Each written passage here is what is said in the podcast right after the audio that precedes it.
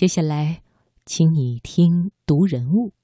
中国文坛曾经有这样一个人，长得有些丑，时常还藏着坏笑。他的情诗被当成灵魂爱情的范本流传，他的妻子称他是世间一本最美好、最有趣、最好看的书。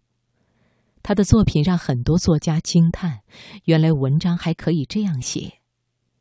你也许没有读过他的书，但是你一定听过他的一句话：“一辈子很长，要跟有趣的人在一起。”他就是王小波。我们今晚的这个人物故事，就走进特立独行的王小波。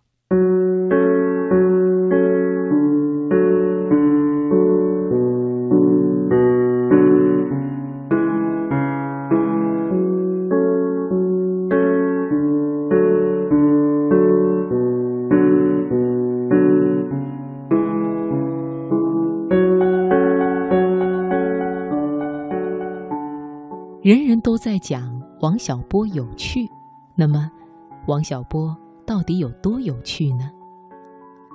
关于王小波的长相，在《道小波》一文中，他的妻子李银河委婉地说：“我们两个都不漂亮，他的长相实在是一种障碍，差一点就分手了。”相比李银河，作家刘心武就直接多了。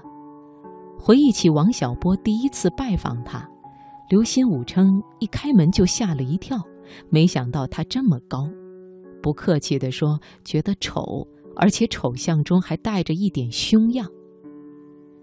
但就是这样一张丑脸，他一开口，世界就像被人在入口处摁下了开关，彻头彻尾的换了模样。刘心武也说。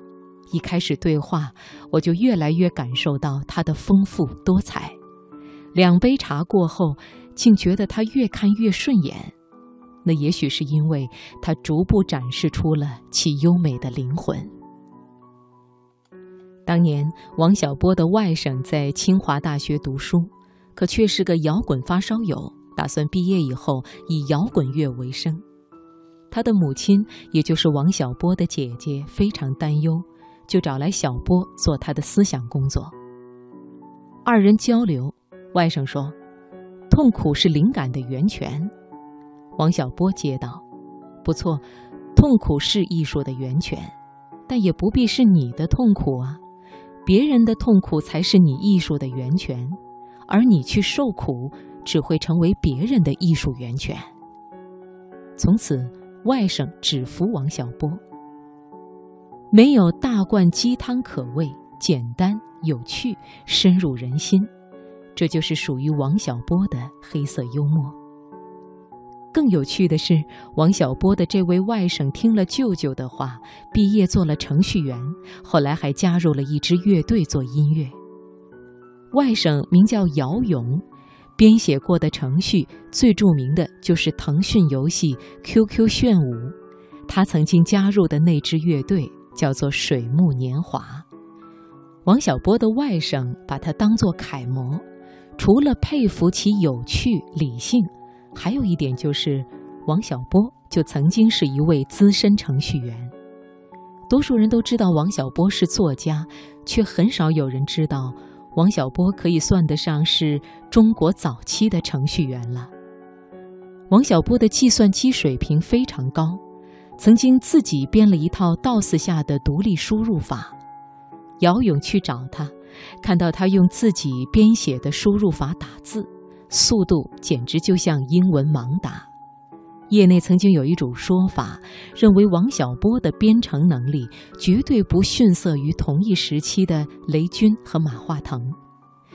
据说当年有很多中关村的老板邀请过王小波加入公司当程序员。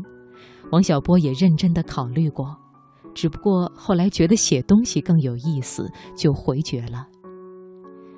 王小波的一生做过很多事，下过乡，插过队，考过大学，出过国，学过经济，写过程序，当过编剧，被称为真正文坛外的高手。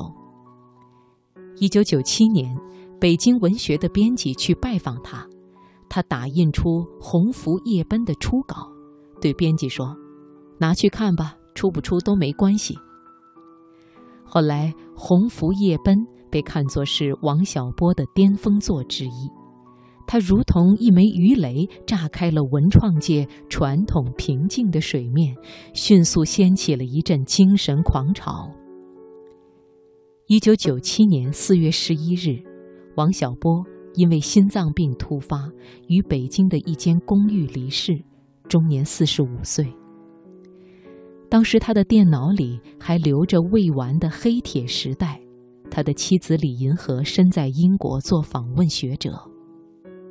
如今作家王小波去世，已经将近二十年了。而他的经典语录却前所未有的活跃在当代人的社交平台上，电视连续剧的台词中和畅销书作家开篇的引语里。有读者说，王小波这样的人，或许会认为写作只是为了意气相投者，是交性情相投的朋友，而不是要求被大众都能理解和接受。过誉也好。被忽视也好，他和他的作品都在那里等着我们去发现、去阅读。